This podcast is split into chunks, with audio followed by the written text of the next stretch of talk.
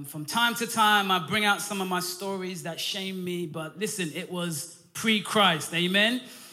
This is one of those times uh, that story comes out that is pre Christ. I remember uh, with my friends at university, um, a few of us uh, was beginning to get our driver's licenses.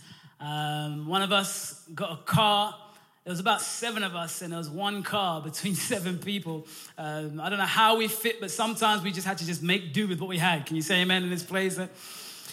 But the owner of the car, there was one point, the owner of the car at one point went on a, a holiday for a week or two weeks, I believe it was. Uh, and he left his car keys at home. And of course, uh, you know, us guys, uh, uh, we didn't have our licenses at the moment. We didn't have insurance, obviously. Uh, but he left his car keys. So, so what do you do? take the car keys, obviously, right? So we took the car keys, um, and uh, I remember one of the guys uh, who, who's never driven before, he thought, let me jump in the car. And there's a term for this, it's called joyriding. Um, I don't know why they call it joyriding because it makes it sound all cute and funny and stuff, but that's actually theft. um, uh, it's what it is, and, and, you know, driving illegally and so on and so forth. But what made it worse, uh, uh, and as, as the guy jumped in the car, uh, you know, he said, We're going to go on a joyride. They began the joy ride, crashed the car, and the joy left. The joy was gone. It was just a ride. And I, th- I thought about that term, joyride, because, you know, we, we throw out that word joy many times, uh, but there's many times a misunderstanding of what joy actually is. So this morning, I want to kind of give us a synopsis about what joy is, uh, where it comes from, uh, uh, and, and why we have it, what it's supposed to do in a sermon I've entitled uh, The Instruction Manual for Joy. Amen. And it just so happens that our, our sound woman is called Joy this morning. Amen. Coincidence? Or God designed it that way? Hey, we'll find out. Amen. Uh, we're going to read it, Acts chapter 8. Uh, she looks embarrassed now, but hey, sometimes we've got to do that. Acts chapter 8, uh, we're going to read from verse uh, number four. It says here, if you follow along with me, it says, Therefore, those who were scattered went everywhere preaching the word. Then Philip went down to the city of Samaria and preached Christ to them. And the multitudes with one accord heeded the things spoken by Philip hearing and seeing the miracles which he did. For unclean spirits crying out with a loud voice came out of many who were possessed, and many who were paralyzed and lame were healed, and there was great joy in that city. And it says in verse number nine, it says, But there was a certain man called Simon who previously practiced sorcery in the city and astonished the people of Samaria, claiming, to be, claiming that he was someone great to whom they all gave heed, uh, from the least to the greatest, saying, This man is the great power of God. And they heeded him because he had astonished them uh, with, their sorcery, or with his sorceries for a long time. When they believed Philip uh, as he preached the things concerning the kingdom of God, the name of Jesus Christ, both men and women were baptized. And Simon himself believed also. And when he was baptized, he continued with Philip and was amazed seeing the miracles and signs which were done the instruction manual for joy. The first thing I want to look at here is the results of the gospel. You see, because we've got a bit of background here. We've got Philip. He isn't one of the uh, original apostles, uh, uh, the, one of the 12 disciples. He isn't one of those. Uh, uh, the Bible describes him as just a disciple uh, who was actually tasked to lay out or serve tables or serve food on tables. but one of the prerequisites was you need to be of good report, you need to be wise and filled with the Holy Spirit. so when a believer is filled with the Holy Spirit, they don't just serve tables. Amen they do all that God has called them to do. And this is what happened with Philip. There was a time where the church was persecuted and the disciples went all over the region. He was one of them and he preached in this place called Samaria. And this was the first time non Jewish people heard the gospel of Jesus Christ. And Philip came and preached the gospel of Jesus Christ. And when you do that, uh, you preach the true gospel of Jesus Christ. And the true gospel is received, uh, the outcome of that uh, is joy, true joy, because when you understand or when you meet Jesus Christ, you have an, an encounter with Jesus Christ. There is an outflow of something from the inside, and that is true joy. And it's not just the receiving where joy comes, it's also the one who is ministering. Joy comes as well. I'm reminded of Luke 10 and verse number 17. It says, Then the 70, when Jesus sent out uh, those disciples, says the 70 returned with joy, saying, Lord, even the demons uh, are subject to us uh, in your name. Um, as a believer of Jesus Christ this morning, I don't know if you, if you agree with me or not. Um, as a believer of Jesus Christ this morning, you should have joy. Who, should, who agrees with me this place? Come on now, amen. You should have joy. If Jesus is your Lord and personal Savior, there should be something in us. Well, what is joy? What is joy? Is joy happiness? You see, because some people spend a lot of their time trying to look for happiness. And if your life is all about trying to find happiness or trying to be happy all of the time, you are setting yourself up for a fool. Because sometimes, listen, happiness uh, can run away from you. Somebody said this uh, you want to be miserable, go out and try and find happiness every single day. The search won't end because you try and find something to make you happier. And when you find that, you realize that the happiness doesn't come from that. You'll try and find something else. And there'll be a continual search until you find this elusive happiness. So people get joy and happiness mixed up. You know, I read about a story about a, a, man who was going through life and many things weren't working out for him. Uh, he was applying for jobs, wasn't getting any. Uh, he wasn't having any uh, relationship uh, uh, uh, success with the, the girl that he wanted to marry. There was going on rocky terms. there was things around it. Everything was just going wrong. Studies at the time was, was hard. And he got to a point where he was so miserable. He wanted to find happiness. so he decided to say, I'm going to pack up everything and move to Florida. Florida. Now, I've never been to Florida, but that sounds happy right there. Come on now.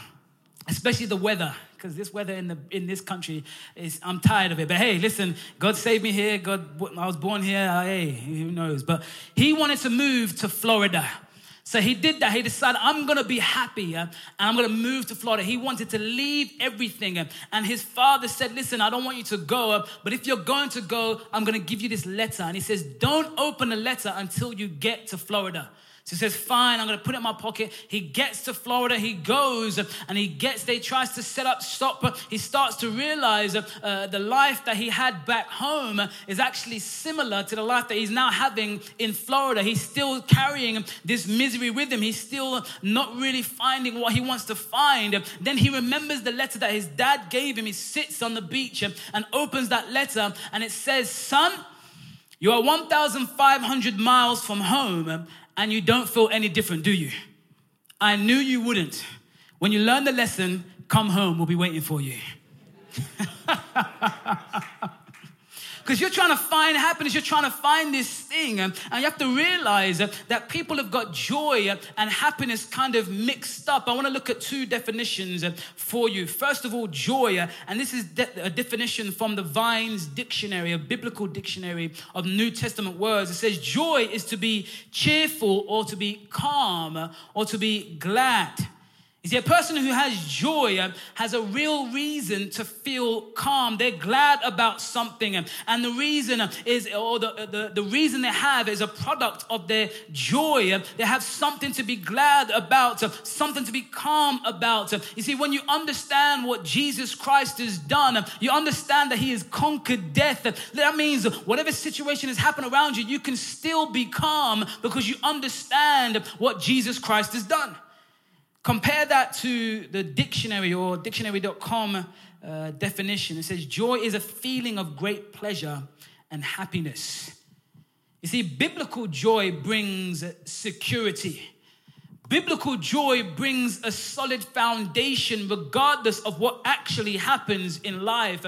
Biblical joy comes all from the Father of lights. Biblical joy allows us to experience something that is above the superficial, experience something that is above the external. And this is what Jesus Christ came to bring. Look at Luke chapter 2, and we read from verse number 8 here. The Bible says, Now they were in the same country uh, uh, uh, of shepherds living out in the fields, keeping watch over their flock by night. And behold, an angel of the Lord uh, stood before them, and the glory of the Lord shone around them, and they were greatly afraid. And verse number 10 says, Then the angel said to them, Do not be afraid. For behold, I bring you good tidings of great joy, uh, which will be to all people. Uh, of course, we know this is the story, the nativity story, when Jesus uh, is entering in the world, and he says, I bring good tidings of great joy. This joy we have is something that can consume us. This joy we have is something that should be the testimony of every single Christian. But sometimes it's not. Sometimes, dare I say, Christians cannot have the joy. We have said joy is the result of sharing the gospel, sharing the message of Jesus Christ, receiving that. But sometimes you can look at society, dare I say, sometimes you can look at a fellowship like this and look around and say, Where is the joy? Look at people's face and say, What happened to joy? What happened to the joy that we should experience, the joy that we should have uh, in our life? Uh, because I want to look closely, or secondly, uh, that joy can be stolen. Joy can be taken from us. Joy can be taken away. It can be stolen from you. And even to the point where you don't even know that it had been stolen. Sometimes it can be just snuck up on you like that. You know, there's an illustration I read of a man, he's a professional pickpocket. what that means is um, um, he used to be a criminal and now he's changed his ways, uh, but he's still doing criminal activities, but for the right reason. I don't know how it works, but he says a professional pickpocket. He goes around giving uh, tours and speaks uh, about uh, how people get pickpocketed. And he's there talking to people uh, and he's just shaking their hand and so on. And as he shakes their hand, the guy doesn't know he's just taking their watch. As he turns them around, he, he feels his and he takes his wallet and so on and pickpockets all the time. Uh, and he's saying, Listen, I'm doing this because people need to be aware that people around you can steal stuff without if you even know it. People around you can take things from you uh, without you even recognizing. And then all of a sudden, you go to look for your wallet and you're like, where's my wallet gone? And now you're in something. Well, that's a picture of joy also. Uh, you could be uh, uh walking in the joy of the Lord, uh, but all of a sudden you get around some people. All of a sudden the circumstance comes up uh, and you realize joy is gone. You realize something has been taken from you. In our text, we have two men that carry influence. The first is Philip. And he is the representative of the kingdom of God. He comes with the, uh, the gospel on his lips. He comes under the power of the Holy Spirit. Miracles, signs, and wonders. The Bible says the result of that is great joy. But we also have another person that carries influence, and it is Simon. He is, as the Bible says, a sorcerer. Or if you're where I'm from, the juju man. Come on now. The witch doctor. The guy that does all sorts of divination, he is that guy. Eh? Well, one brings joy, the other steals joy. And if you look at verse number nine here, it says, But there was a certain man called Simon who previously practiced sorcery in the city and astonished the people of Samaria. And that uh, word astonished uh, the people can also be translated as bewitched the people or held them in sort of a, a, a bondage uh, to kind of uh, manipulate them. Um, you see, how many of the Bible says that the devil um, is a thief in this place? How many people know that?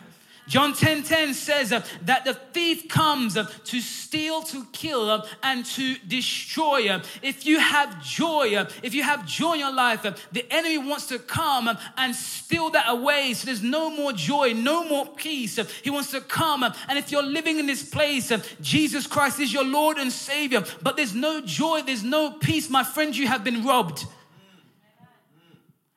You have been robbed. The enemy has done something to steal your joy. And there are many ways that the enemy can steal your joy. First of all, obvious is sin. Come on, if we live a life where sin is tolerated, We live a life where we're doing things. We name the name of Jesus Christ, but we still do things as the world. We still do some sinful things. There's things that we do on a weekend. There's things, dare I say, people have done last night that probably shouldn't have been a coincidence with what we're doing here today. There's things that we do through the week that can take away when you get involved in sin. That is something that allows the enemy to steal your joy. Listen, Psalms 51. We sing a song, I think we sing it once here before. It says, Create in me a clean heart. Anyone heard that song before? Create in me a clean heart. Well, it's taken from Psalms 51. And Psalm 51, verse number 12, uh, the psalmist David writes here, Restore to me the joy of your salvation.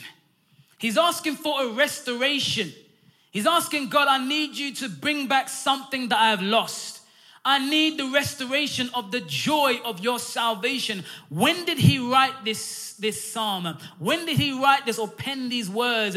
When was he asking for joy to come back? We know the Bible tells us that this psalm was written uh, when he was repentant uh, or, or feeling sorry for what he did uh, to Bathsheba, killed her husband, and took her himself and, and, and, and slept with her and had a child and it all went wrong. He allowed sin to come in his life. And he says in this psalm, I need you to restore the joy because my joy is gone.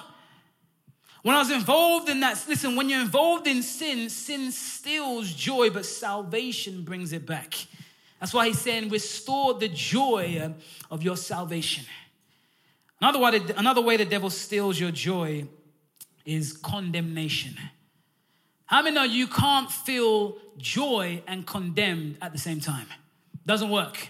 You can't feel joyous. You can't feel uh, uh, uh, this, this, this spring inside of you when you feel condemned. You may have done something wrong. You may have, uh, like we just talked about sin, you may have involved in something, but now you have been, you feel condemned. Listen, uh, the devil is so wicked that he would be the one uh, to tempt you to do things. He would be the one to say, Come, do this. Come, try this. Would you experience that? And as soon as you begin to fall for the temptation, as soon as you begin to consider it or you fall into sin, he'll change his clothes, change his attire, and say, How dare you do that? Look at you. Well, I thought you was a Christian. He is the tempter, but then he quickly becomes the accuser, and now you're feeling condemned. Shame and guilt can steal your joy. But look at Romans 4, verse number 7. It says, Blessed are those whose lawless deeds are forgiven and whose sins are covered. The great joy in being forgiven, being right with God. Joy comes from understanding that Jesus Christ came to pay the penalty for our sins. Great joy is realized when we understand that there is no condemnation to those that are in Christ Jesus. But when you feel condemned, when you feel guilty, your joy has been sapped away. Another way your joy can be stolen from you, of course, is circumstances. You see, real joy has nothing to do with circumstances. Real joy comes from somewhere inside. It comes from somewhere eternal. Look at uh, uh, uh Isaiah chapter 12, verse number 2. It says, Behold, God is my salvation. I will trust and not be afraid. For Yah, the Lord, is my strength and, uh, and, and, song. He has also become my salvation. Therefore, with joy, you will draw water from the wells of salvation. When we're looking at the well of salvation, we're pointing to something internal.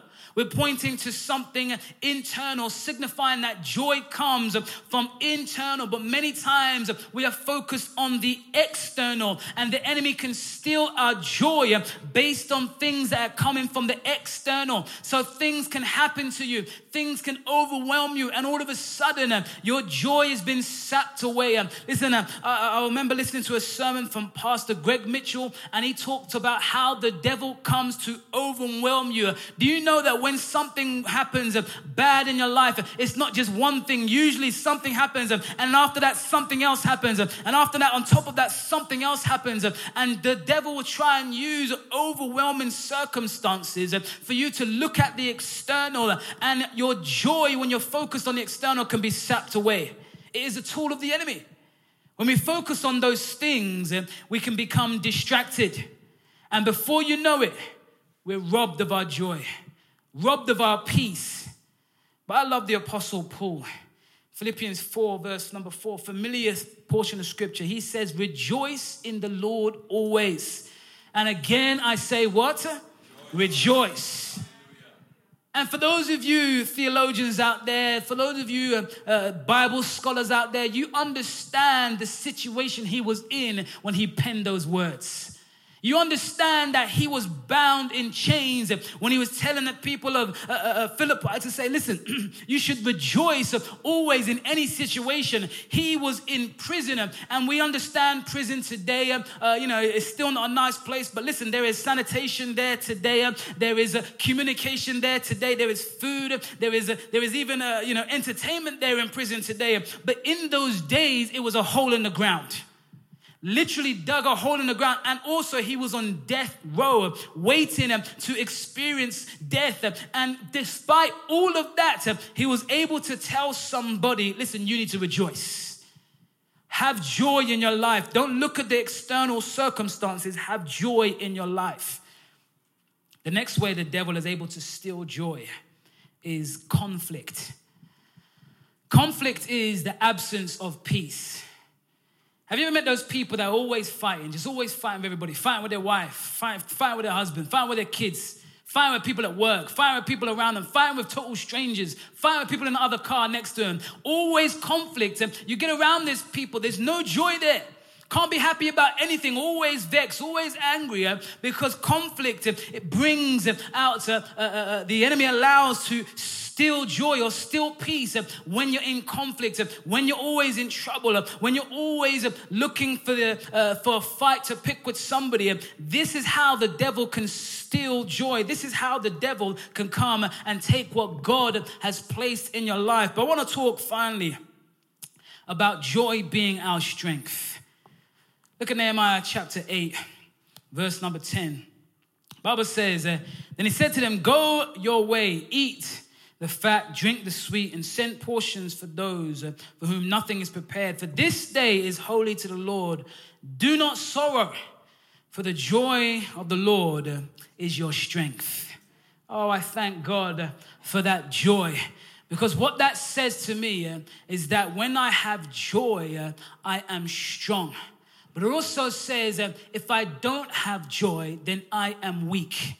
Come on, and you can understand that when uh, the enemy has come and has been able to take joy away, you feel weak, even physically. We understand that sometimes the way people can think can even play out in our own bodies. And all of a sudden, our immune system starts to break down. All of a sudden, things start to happen. You start to get all sorts of, of things uh, happen to you. But listen, when you have the joy of the Lord, the Bible says that joy is your strength. You're able to carry on another day when you can rejoice regardless of your circumstances. You're able to lift your head up high when people are backbiting, saying things about you. You're able to stand up tall when the enemy is trying to trip you up uh, because the joy of the Lord uh, can be your strength. Uh, maybe you're here tonight or here this morning and you feel weak, you feel run down, feel run down. Can I say you should be or take Paul's advice, rejoice in the Lord. And again, I say rejoice.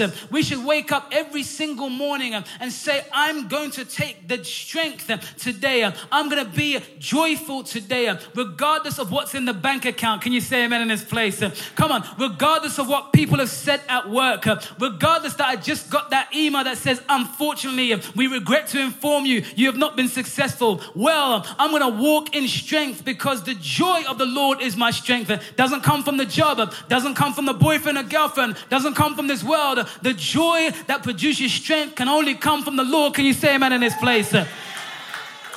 Come on, when we understand that, nobody can take that away from you. When you understand that, they can bind you in chains. Right now, we're free to preach the gospel. We're free to serve Christ, but there's going to come a day where people are going to try and persecute you. When you understand that it's the joy that gives you strength, they can do whatever they want to throw the book at you. They can slander you, persecute you. But when you have the joy of the Lord, nothing can keep you down. Can you say amen in this place? This is the secret to the Christian life. Because many people will preach to you. Listen, you should come, and when you give your life to Jesus Christ, nothing will ever go wrong for you. Who believes that? Jesus didn't say that. Jesus actually said, Listen, you're gonna have tribulation. It will come, guarantee. Uh, there's a few things I can guarantee for you taxes, tribulation, and death. I, I can guarantee that to you. But I'm not saying that to depress you. I'm saying that despite those things, you can still have joy.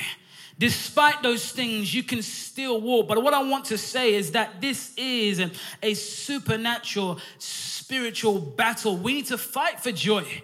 It is a battleground. It requires awareness. It requires spiritual warfare because the devil is always seeking for that opportune time to come in and take away your joy. And the story in our text, it continues. You know, the people get saved, they believe the word of Philip. Uh, it's a, fantastic time. The Bible says the whole city was filled with joy. And as uh, they lay hands on the people, uh, so the apostles came, sorry, they lay hands on the people, they're filled with the Holy Spirit. And Simon the sorcerer, he saw this uh, and he says, Listen, uh, the stuff that you're doing, you're laying hands on people, they're getting filled with the Spirit. I will give you money so I can have that power. And this is Peter's response to Simon. It says in verse number 20 of Acts chapter 8, it says, Peter said to him, Your money perish with you because you thought that the gift of God can be purchased with money. You have neither part nor portion in this matter, for your heart is not right in the sight of God. Repent therefore of your wickedness and pray God if perhaps the thought of your heart may be forgiven you. For I see that you are poisoned by bitterness and bound by iniquity. Now, Peter's response on the surface doesn't really make sense. How, why did he have that much of a rebuke? Uh, you know, he could have just said, listen, we don't need money. This is free. This is what we do. No, no but he understood something uh, that Simon still wants to try and get power over the, over the people. In other words, the enemy will still try and get power and still try and take the joy away from you. He wanted that power so he can then uh, uh, uh, bewitch the people again. So the devil gives us a picture of what the devil is like. He will try and try again to try and take your joy, try and take the peace that you have, but you can shut the door to the enemy. The Bible says resist the devil and he will flee from you. We need to stand today and fight for the joy of the Lord so we can stand up tall, stand up strong strong. We need to say, listen, whatever situation is around us, I'm not going to let this take my joy. I'm not going to let this take my peace. You know how many have been in that situation? You got the joy of the Lord. You're walking strong. You get one phone call and everything just turns upside down. Listen, we need to anticipate that phone call. That no, no, no, whoever calls could be the bailiff, could be the county court, could be your mother-in-law. Amen. Listen, if they call and something's bad's happening, don't let that take your peace, take your joy. I've always said if somebody's on the phone and all they've got is bad news, wickedness, sometimes you just need to hang up the phone saying, God bless you. Listen, right now you're trying to take my joy. I'm not going to let you do that. I'll speak to you tomorrow when you've got more better things to say. God bless you. Hang up the phone because don't let no one take the peace and the joy that God gave you. That is your right. That is your birthright as a son and daughter of Jesus Christ. Can you say amen in this place? Look at John 15, verse number 9. This is Jesus speaking. He says, As the Father loved me, I also have loved you. Abide in my love. And if you keep my commandments, you will abide in my love, just as I have kept my Father's commandments and abide in his love. And he says these things in verse number 11. He says, These things I have spoken to you, that my joy may remain in you, and that your joy may be full. It's a sad state when I see somebody who proclaims to be a follower of Christ who doesn't have the fullness of joy. It's a sad state because Jesus came that your joy may be full. And if you're here and you can't say, I have the joy, listen, you need to take back, you need to go to the enemy's camp and take back what he stole from you. You need to go right there to the gates of the enemy and possess that because the joy of the Lord is what's going to strengthen you. Whatever thing, whatever situation is looming over us right now, whatever situation has caused you, even this morning, maybe you spoke to somebody, maybe you had a conversation before you entered into this building, and, all of a sudden, uh, joy and peace had left you. Well, now time, or is the time for it to be restored. Now is the time for it to be safeguarded, uh, that no one uh, or nothing can take that joy again. No one can step in and take the peace that surpasses all understanding understanding. No one can take that. Jesus came that your joy may be full. And as we all have fullness of joy, we have strength. And, and as we have strength, we're able to overcome the plans of the enemy. We're able to do what God has called us to do. Listen, it's the joy of the Lord that's going to allow us to do what God has called us to do. The instruction manual for joy. Listen, I'm not saying that you're going to be happy all the time. You have to make that distinguish. Happiness, happy, happiness can come and go. Listen, I, it, it, yesterday, uh, uh, my, my, family came back. They went. They came. Went to Derby. They came back. Uh, I was happy. They brought me a super. Amen. I was happy. Uh, I drank the super. This morning I woke up. There's no more super in the fridge. I wasn't very happy. Happiness can come and go. Come on, you don't say happiness can come and go. You might be happy. Someone you see something is happy. You see something else is not very happy. These things can go up and down, um, but that is not connected to joy. Joy is something that is what, what gets you up in the morning. Joy is what keeps you up. Joy is what keeps you rejoicing regardless of what happens. Many times you see in the book of Acts, these guys are persecuted, and right after the persecuting, they're rejoicing. What makes you do that? Nothing external, it's something internal. And we need to remember that this morning. I believe God is speaking to people today this morning. They need to remember that it is the joy of the Lord that's going to be your strength. Come on, let's give him praise in this place this morning. Thank you, Lord Jesus. Thank you, Father. Come on, let's bow our heads. I want to pray this morning with you.